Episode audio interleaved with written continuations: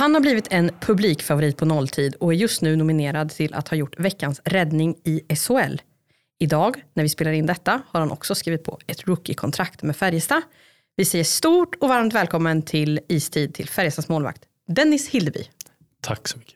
Jag kan berätta då för er som lyssnar att idag har vi gjort en liten, ja, vi har gjort ett miljöombyte. Vi har eh, satt oss i domarrummet i Löfbergs Arena och om ni hör så här springande barn runt omkring, ni som lyssnar, så är det inte Färjestads A-lag, utan det är sportlovslediga barn som är i hallen. Så att vi kan redan nu förvarna för en liten annorlunda ljudkuliss. Så. Men vi är beredda här i, på att det kan bli lite Ja, vi överlever det mesta. nu bjuder du på en ytterligare en ljudkuliss också. Med min snus ja, Ja, som jag alltid ska byta vid sämsta möjliga tillfälle. alltid vid sämsta. Men det här kommer vi inte klippa bort. Det här får vara med. Ja, jag lever med det. Ja, så är det. Eh, Dennis, vi ska börja och värma upp dig med lite snabbfrågor. Ja. Ja, Marcus, take it away kanske? Eh, Jag kan börja. Ja. Beskriv den ultimata hamburgaren. Ultimata. Jag har gjort någon burgare någon gång ibland. Då brukar jag köra dubbel cheddar. Det är väl ett populärt val. Så lite isbergssallad, tomat och gurka. Och någon god Max hamburgardressing. Funkar alldeles utmärkt. Låter bra, blir hungrig. Jag kände vi har precis till lunch, men också så här, mm, det där lät bra. Dubbel cheddar också. Amen. Man ska inte snåla på osten. Nej. Nej, det var bra. Mm. Nästa, favoritlag i fotboll. Eh, Barcelona har jag följt ganska mycket. Ganska tråkigt, men så är det. Det är vanligt, vanligt lag i Sverige. det är väldigt vanligt. Eh, Första tanken när slutsignalen gick mot Frölunda. Mm. Det var skönt liksom. Nej, men det är alltid roligt att vinna. Och det är en nolla också. Det har jag inte hållit på tre år så det, var, det var väldigt skönt. faktiskt. Helt otroligt Ja, egentligen. Här och få göra det i SHL också. Jag inte kan göra det i J20. Fan. Nej, men det var ju verkligen en sån här match också på förväg där allas ögon ju faktiskt var på er. Ja, jo exakt. Mm. Med tränarbyte och, och så. så det var viktigt att, de, Mm. att alla steppade upp verkligen. Mm. Jag bryter in med en, med en fråga som inte är med i manus här, men nu stod ju du på hemmais också inför en fullsatt arena. Hur mycket märks det när man står där? Mm, jo, det är s- lite svårt att förklara men det är, det är klart det är väldigt mycket ljud Ja. hela tiden mot vad jag är van med. Mm. Och det ser jag egentligen bara som något positivt hittills i alla fall. Det blir nästan som man hamnar i trans liksom. Mm. det går inte, man hör ju inte riktigt sina egna tankar så det är bra. Mm. Blir det varmt? Ja, det blir väldigt varmt. Mm. Eh, Men det behöver jag lära mig lite av. Jag har redan lärt mig en del om hur jag ska hantera det. Men det, kan bli lite problem med kramp och sådär. Men det, senare så funkar det bra. Jag tror jag hittat någon lösning i alla fall. Ja, vi rullar vidare i snabbfrågorna. Eh, bästa pepplåt inför match.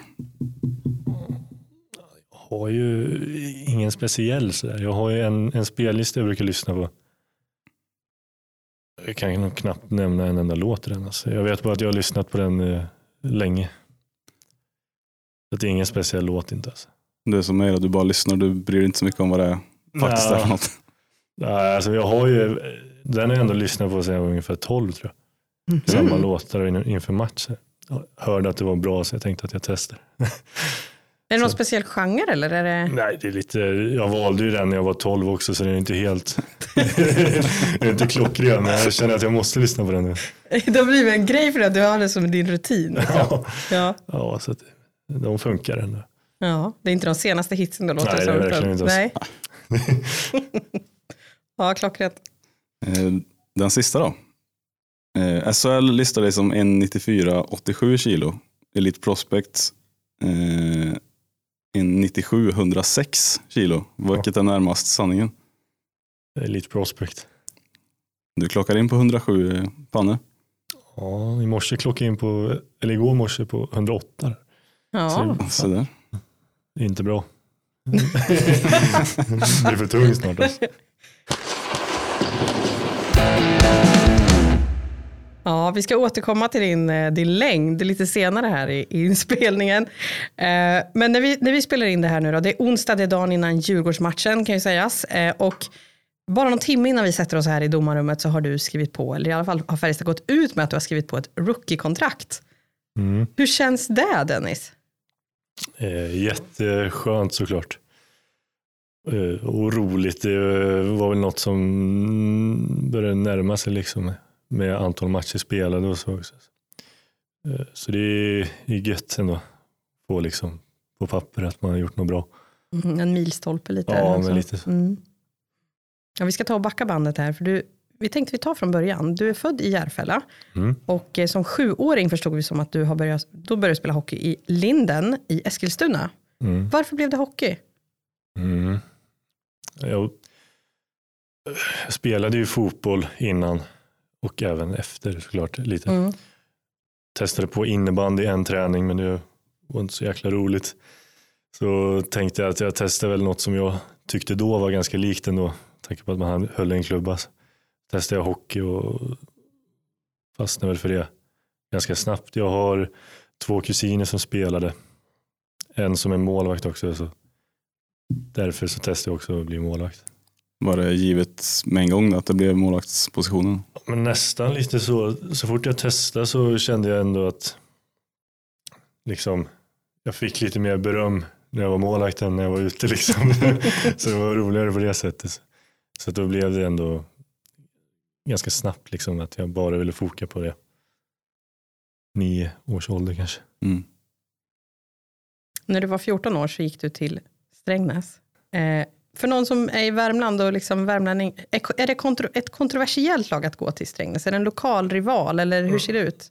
Jo, det skulle jag säga ändå. Det var väl de, eh, de roligaste matcherna kanske när man var mindre. Liksom. Jag vet inte om det, hur jag ska jämföra med Värmland. Jag vet inte om Grums och Forshaga kanske har någon sån Mm. liten.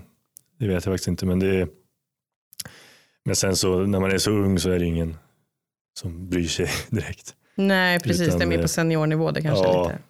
Det är inte liksom att gå från Djurgården till AIK kanske. Nej, inte det. Det, inte det var inte samma, samma grej då inte. Så Nej. att det var inga problem. Och sen då, eh, något år senare, så är det ju, när man är i den åldern är det aktuellt med TV-pucken. Det blev inte riktigt så som andra kanske har gått i TV-pucken, för du, du flyttade. Mm. Vill du berätta? Ja, det hade ju varit en massa såna uttagningar i Södermanland och så. Så fick jag väl inte, eller jag tog inte riktigt en plats där. Eh, och så fick jag, och jag var på, ett, på en hockeyskola i Furudal där det var en, en tränare från Hudiksvall, då, Filip Olsson heter han, som, eh, som frågade om, om jag ville komma upp liksom och försöka ta en plats i deras I18 då, som ett år yngre liksom, och även få en chans i TV-pucken. Då kände jag väl, jag själv kände väl att det var rätt väg att gå, liksom, såg det som en möjlighet. Och sen som tur var så har jag ju ett par föräldrar som här, kunde stötta mig ekonomiskt väldigt bra. Och det, det blev ett bra val så här i efterhand kan man ju säga ändå. Mm. Hur, var, hur var det valet att göra i den unga åldern då, som du ändå var i? Svårt att komma ihåg så, men jag kommer inte ihåg att det var så jobbigt faktiskt. Av en konstig anledning. men det, det funkar ju väldigt bra. Jag, som sagt fick jag ju jättebra hjälp med av mina föräldrar också. Så att jag hade ju ändå ett bra liv. Liksom. Det var Mm. inte så att jag behövde leva på ett gram ris om dagen. Liksom. Jag, fick, jag fick bra med mat i mig och så. så funkar bra. Flyttade du upp själv då? Ja, exakt. Mm. bodde i, i ett hus där eh, jag och några till spelare bodde. Så det, var, det hjälpte ju såklart också, man var ju aldrig själv. Liksom. Nej, för det, då är man ju väldigt ung. Jag tänker Ja. det är ett stort steg att ta. Ja, så det är klart, det var, det var väl bra att det var fler folk. Liksom. Ja. Nu känner jag väl annorlunda, nu skulle jag inte vilja bo med någon. Alltså. nu vill jag bara vara själv. Du fick nog redan där och då. Liksom. Ja, Ja, det är inget, inget kollektiv för dig i alla fall. Då. Nej. Nej. Eh, men sen att det blev Färjestad är också en lite udda story kan man ändå säga. För att du fick ju hoppa in i Färjestad när det var målvaktsbrist i ditt lag du spelade i. ja precis. Spelade i Timrå då, där jag gick gymnasiet. Och så skulle ju Färjestad möta Timrå på kvällen där, men de hade, jag vet inte exakt vem det var som var borta, jag tror det var Werner faktiskt. Så skulle de få upp eh, eh Eriksson Ek till matchstart, då, men de behövde en till morgonvärmning. så fick jag chansen och tränade skitkul. Mm. Det gick ganska bra kommer jag ihåg, men jag kommer ihåg att jag hade lite, några minuter med masken innan också. Han eh, såg väl sin chans att kanske hitta en ny målvakt. Liksom. Och så snackade jag lite med honom efteråt och han bad mig bara liksom fortsätta kämpa. Han gillade det han såg. Liksom. Så ett år senare tror jag så började vi snacka om en liksom, övergång hit. Då. Mm. Det är ju coolt. Tror jag. Ja, det, är, det låter ju lite udda liksom så. Det är ju häftig, häftig tillfällighet så som ändå Ja, precis. gjort mycket för karriären sen. Ja, ibland ska man ha lite puckar med sig. alltså. Mm. Mm. Ja, det är, verkligen, vilken tillfällighet. Ja, verkligen. Man har ingen aning om hur det hade sett ut annars, liksom, om inte den... Nej, sen tror jag väl att man allting brukar ordna sig om man bara lägger ner jobbet. Liksom. Ja. Bara att det blir en annan väg då. Men, men jag är nöjd med den här vägen Ja, som har precis. blivit. Ja. Eh, Vi har också skrivit upp här att när du gick i tvåan på gymnasiet så tog du hjälp av en mental coach. Kan du berätta lite om, om hur det gick till och hur det var? Ja, då blev jag ju, jag spelade i J20 som ett år yngre och fick väl en, ja, en jättemöjlighet liksom. Jag tog det väl lite på fel sätt skulle jag säga. Jag la ganska mycket press på mig själv även fast det var ingen annan som hade det egentligen. Och så gick det ingen vidare varken för mig eller för laget och såklart men jag kände att det, det var något som inte riktigt stämde rent mentalt och så då behövde ju något ske så då tog jag hjälp av en mental coach eh, vid namn Johan Larsson som jag har lite kontakt med fortfarande. Eh, de fick mig på banan igen. Ja. Det blev ju bättre och bättre hela tiden efter att jag tog kontakt med honom. Liksom. Det hjälpte mycket. Var det som att någonting lossnade även i, i liksom spelet så att säga? När du... Ja, men det är ju, problemet var ju att jag tänkte så förbannat under matcherna. Liksom. Mm. på allt möjligt. Att eh, jag får inte släppa in den här. Och det blev så mycket saker som jag inte kan påverka egentligen som jag började tänka på. Och det var väl mest det han fokade på. Att få bort. Och några olika övningar man kan testa för att hjälpa det. Typ. Ja, det verkar ju ge ett resultat. Jag kommer ihåg ett svar du gav eh, i debuten så släppte du in, om det var allra första eller något av de första skotten så ringde jag dig efter matchen och frågade hur, hur fan kändes det här? Det kan inte vara så roligt. Då svarade du någonting i stil med att "Äh, det var inte så noga, det är inte första gången det har hänt. Nej, det var ju inte det. Nej, men det är ju klart. Man lär sig, lär sig väl av allt man gör. Eh, Det kommer inte vara sista gången heller det händer. så. Men det är inget man kan påverka för stunden heller. Det gäller bara att påminna sig själv om det. Liksom. Mm. Även om det är svårt. Men, Det här med nerver och press, då känner man att man växer in fort ändå i, i SHL med allt vad det innebär med fullt på läktarna och vi som skriver om det och, och allt vad det är liksom som finns jo, men det tycker jag väl ändå. Jag är fortfarande i det där äh, stadiet. Jag måste lära mig en del. Jag har ju inte riktigt fått vara med om när det går dåligt än. Och det kan ju komma lite när som helst. Liksom. Då tror jag att det blir en liten annan känsla också. Men, men det är väl, man ska väl försöka undvika kanske att läsa för mycket. Liksom. Det är väl det man har hört av andra som har varit med här längre. Liksom. När det går bra kan man väl läsa om man vill. Det, det kan alltid vara kul för egot. Mm. Men eh, ja, som sagt, vet man att det finns en risk att nu kanske några är lite besvikna, då kan man ju undvika sådana medier. Mm.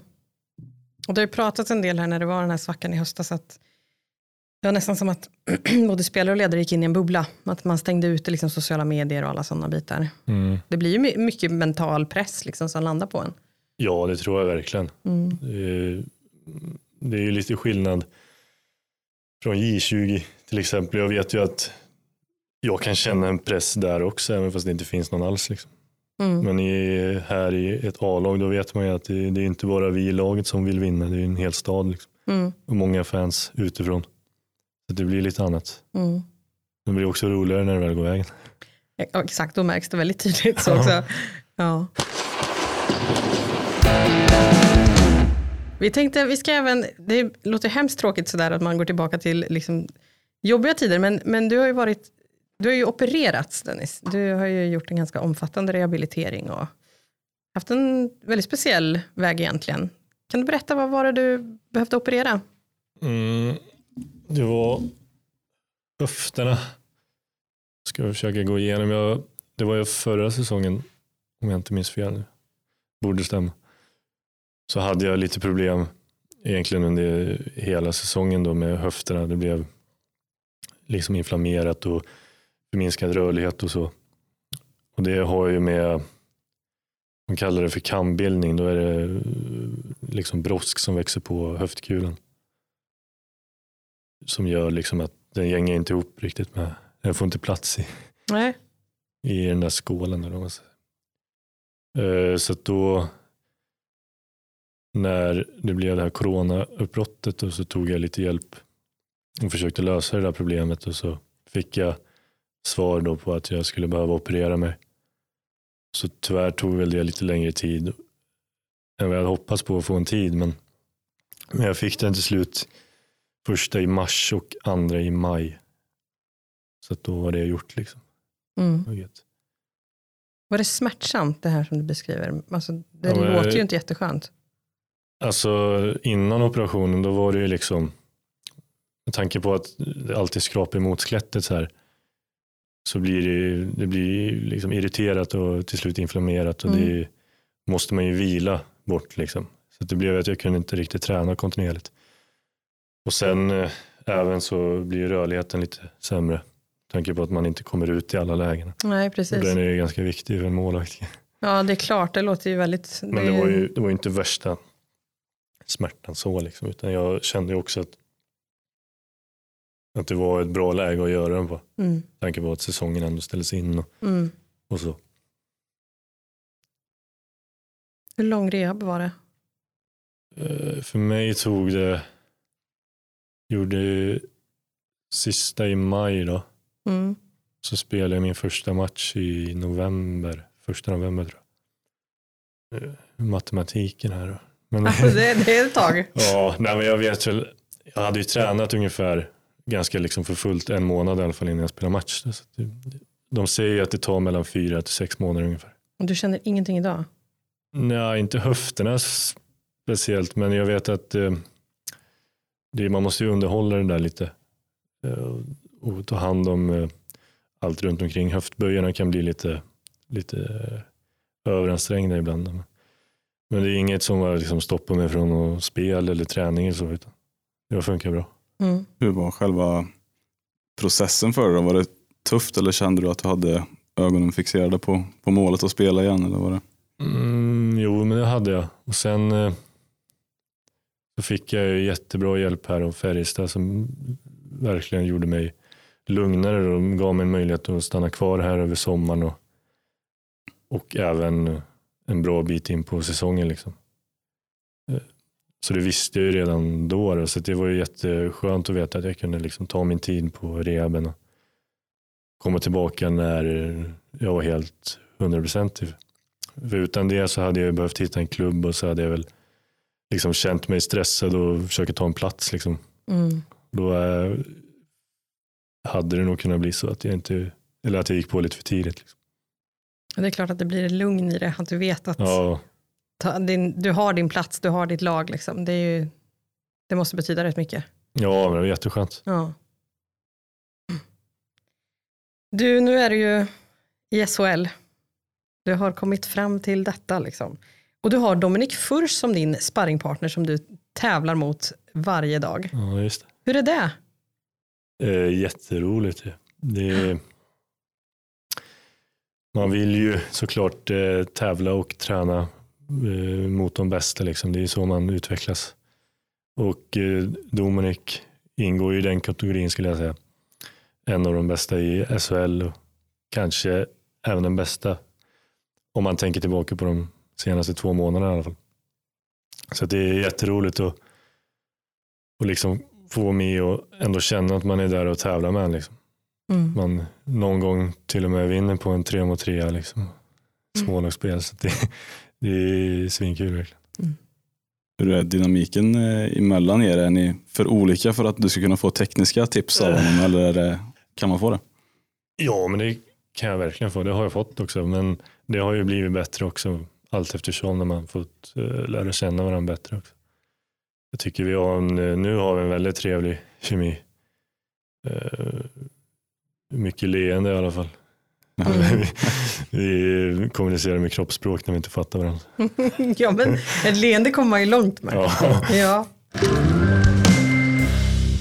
Eh, vi har läst en intervju med dig på FBK Akademins hemsida. Den är inte helt, helt färsk, men vi har i alla fall läst den och eh, jag tänkte läsa upp delar av den här. Drömmar och mål är vad som driver mig, även att jag skulle vilja betala tillbaka till mina föräldrar och min familj för allt de har gjort för mig under min uppväxt. Så det är något som driver mig väldigt mycket, att få se hur stolta de är över vad jag har gjort och lyckats med. Mm. Och vi är nyfikna på det här. Din familj, vad säger de om den resan du är på just nu? Mm. Nej, de är uppe bland molnen. De, de, Ja. de måste nog lugna sig lite. Tror jag. Nej, men de tycker det är jätteroligt. Och det är Ja. inte bara liksom mamma, pappa och brorsan utan det är ja, egentligen hela släkten som har stenkoll på det här nu och hör av sig hela tiden och frågar när jag ska spela och hej och så det, är, det är jätteroligt att eh, känna ändå att det jag får dem så liksom glada eller stolta. Mm. Det är roligt. Mm.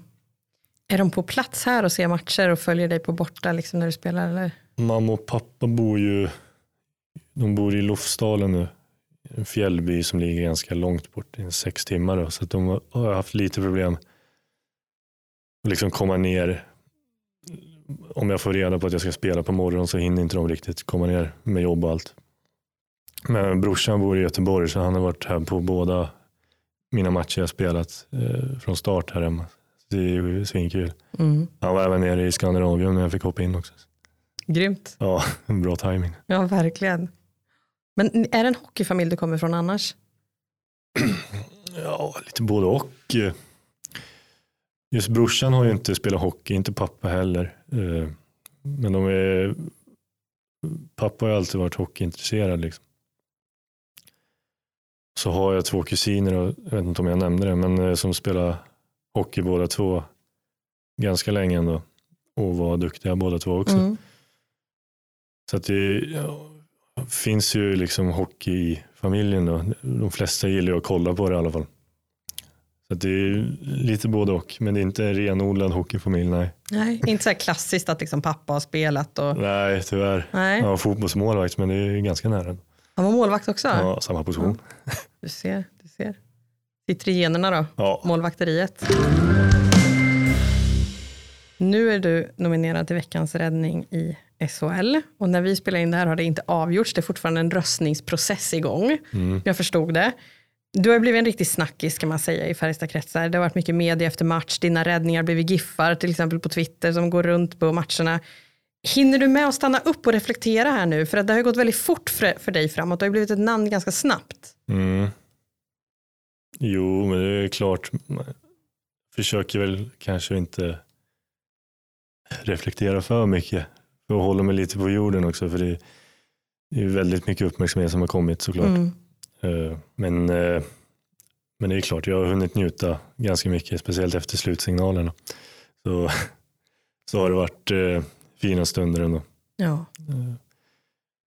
Men ja, som sagt vill man inte tänka för mycket. Jag vet ju att det kan vända lika snabbt åt andra hållet. Mm. Så det försöker, gäller bara att hålla fötterna på jorden och fortsätta kriga. Liksom. Det var ju ovationer till och med efter Frölunda här senast. Vad, vad går igenom skallen då liksom? Jo, det är klart det är jättehäftigt. Eh, sen känner väl jag också att det, det kan vara lite orättvist, men jag vet ju också att mycket av varför det blir så mycket uppmärksamhet är ju för att jag är ung och eh, var väl lite tvivel innan då. Och kanske fortfarande även är det, att, att jag kan fortsätta prestera bra. Liksom. Jag känner ju att speciellt efter Frölunda-matchen så var det ju betydligt många fler spelare som hade kunnat få stå under ovationer också. Så Men det, det är ju en ödmjuk inställning. Liksom. Jag antar att man... Eller det finns väl säkert båda läger också, men, men det låter som att du har en väldigt ödmjuk inställning till allting. Ja, men jag känner väl ändå att jag lite, eller att jag, det är så jag känner det som i alla Mm. fall. Så jag försöker vara ärlig i alla fall. Mm, mm, Eh, Men det är väl lite så jag uppfattat också. Sen mm. kommer jag aldrig tacka nej till folk som skriker mitt namn. Alltså. Men, men, jag tycker det kan vara ändå bra att nämna. Liksom. Mm. Men de här tvivlen då som fanns eh, ja, på, på rutinen till exempel. Och kände du det själv någonting eller kändes det att jag har den här nivån i mig, jag vet, vet det på förhand? Mm, det är klart svårt att veta innan man gjort eh, sin första match. Så. Men eh, liksom alla inom Färjestad och eh, speciellt masken då har ju varit på mig väldigt mycket. Liksom om att du är här för att du ska vara här, inte för att det är någon slump. Liksom. Jag har ju försökt intala mig själv det hela tiden och fortsätter väl göra det. Liksom. Mm. Eh, Så det är klart, men sen fick jag första matchen där och, och eh, ja, första målet är väl som det är. Men, men annars så kände jag ju liksom att jag, jag hängde ju med och jag kände ändå ett lugn och en stabilitet under matchen. Liksom. Så det tog jag ju med mig. Mm. Och, och nu känner jag ju ändå att jag klarar av det, men det handlar ju om att göra det i en längre period också. Exakt. Att det får vi se hur jag tacklar det. Men, Mm. Ja, det återkommer vi säkert med här efter matcher och inför Mm. matcher och sånt där sen senare. Men vi ska gå över på ett avsnitt nu med lyssnarfrågor. ja. Vi har fått in en del eh, i vår eh, Facebookgrupp på um, NVT Istid. Vi ska börja med första frågan. Vem är din målvaktsidol? ganska klyschigt då från min generation men eh, Henke Lundqvist var väl någon man alltid såg upp till. Han var ju absolut störst när jag växte upp. Och, eh, sen vill jag även säga mm, min kusin då som var målvakt med tanke på att det är ändå en stor anledning till att jag blev målvakt. Ja, så det är väl de två målvaktsidolerna. Mm. Vad heter din kusin? Linus Hildeby heter han. Linus, en shout-out till honom där. Mm. Eh, Vi tar nästa här då. Vi, nu har du varit inne lite på det, men vilka andra idrotter har du hållit på med? spelade ju fotboll då var det första jag testade på innan hockeyn. Så spelade jag ju det fram tills jag var kanske 13, 12. Sen körde jag en träning innebandy. Det var inte riktigt min grej. Eh, Sen tror jag, jag har inte kört så mycket mer sporter faktiskt. Det var de en och en halv då, förutom hockeyn Mm. kan man säga. Blir du lika rädd som vi andra när det kommer ett stenskott på bilrutan?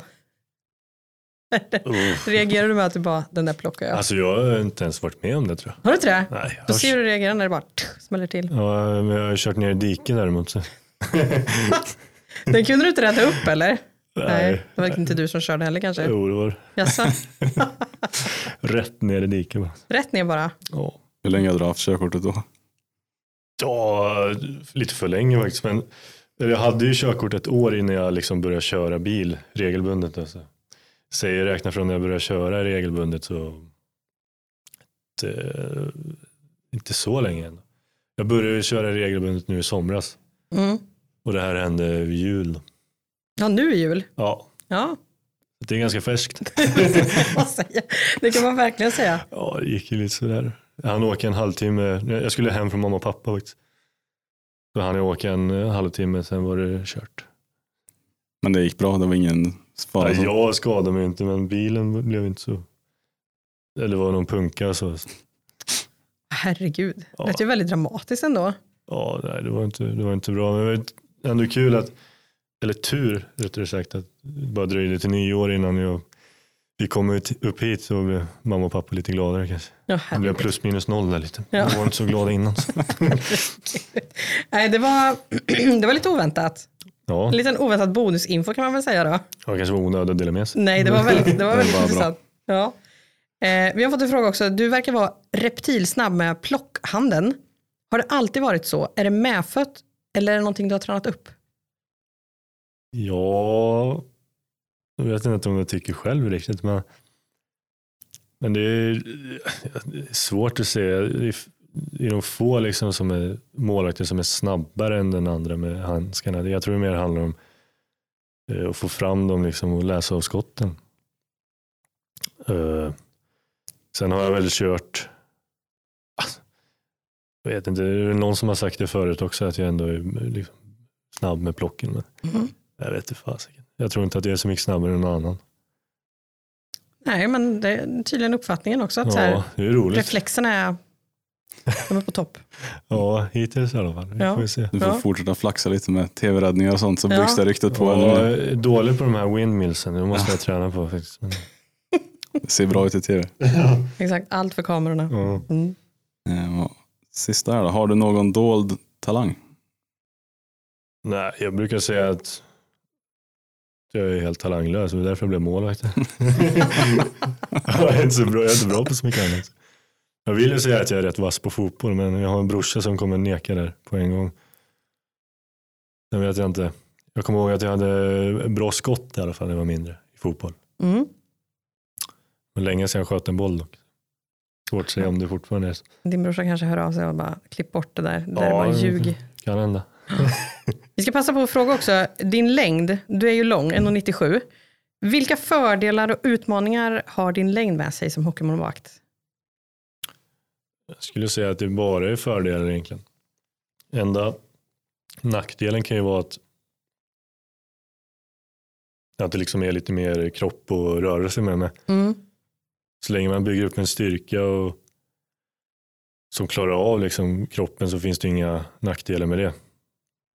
Sen vet jag i många situationer så övertäcker jag ju ganska mycket så jag vet inte om man behöver vara 1,97 liksom. Det räcker nog att vara 1,90 alltså. Jag fick tyvärr inte välja det. Så. Nej, du fick de där extra. Ja. Ja, Men det är nog absolut inga nackdelar. Då är det så att man rör sig sämre då går det alltid att träna upp. Liksom. ja. Vi ska avsluta här eh, bonusfrågan här. eh, Varför har du nummer 35? Ja, det var det jag fick. Så, så enkelt är det. det var inte så här, åh det hade den här och den här, utan nej. Nej, jag, vet inte. Ett, nummer ett har väl varit lite så att jag velat ha. Liksom. Det hade ju min kusin, kommer ihåg. Mm, Jag vet inte om han hade det hela tiden, men det är så jag kommer ihåg det. mm. Men nu, hittills har det ju gått bra med nummer 35, men så jag vet inte om jag byter. Nej, det blir väl som den här spellistan att Ja, det blir, får bli 35. håll kvar vid det liksom. Men du har inte haft 35 på andra ställen eller? Är det... Nej, det är nog första gången tror jag. Ja. Mm. Du får se, du kommer köra med den lika länge som din spellista från när du var 12. Ja, tills det går dåligt. Minst. Ja. Jo, vi ska tacka så mycket Dennis för att du tog dig tiden att vara med i vår podd. Tack Det var själv. jättekul att ha dig med. Och vi ska tacka härifrån Löfbergs Arena. Ja, det funkar bra här med. Ja, det blir Hoppas säkert vi. fler gånger. Eller det får vi se då, beroende på hur ljudet är. Men, nej, men det var kul. Kul att vara här faktiskt och, och spela in. Um, ni har lyssnat på NVT Istid med Solveig Voice och Marcus Strömberg och vår gäst Dennis Hildeby. Ljud Rasmus Isaksson. Jinglar Carl Edlom och ansvarig utgivare är Mikael Rotstig.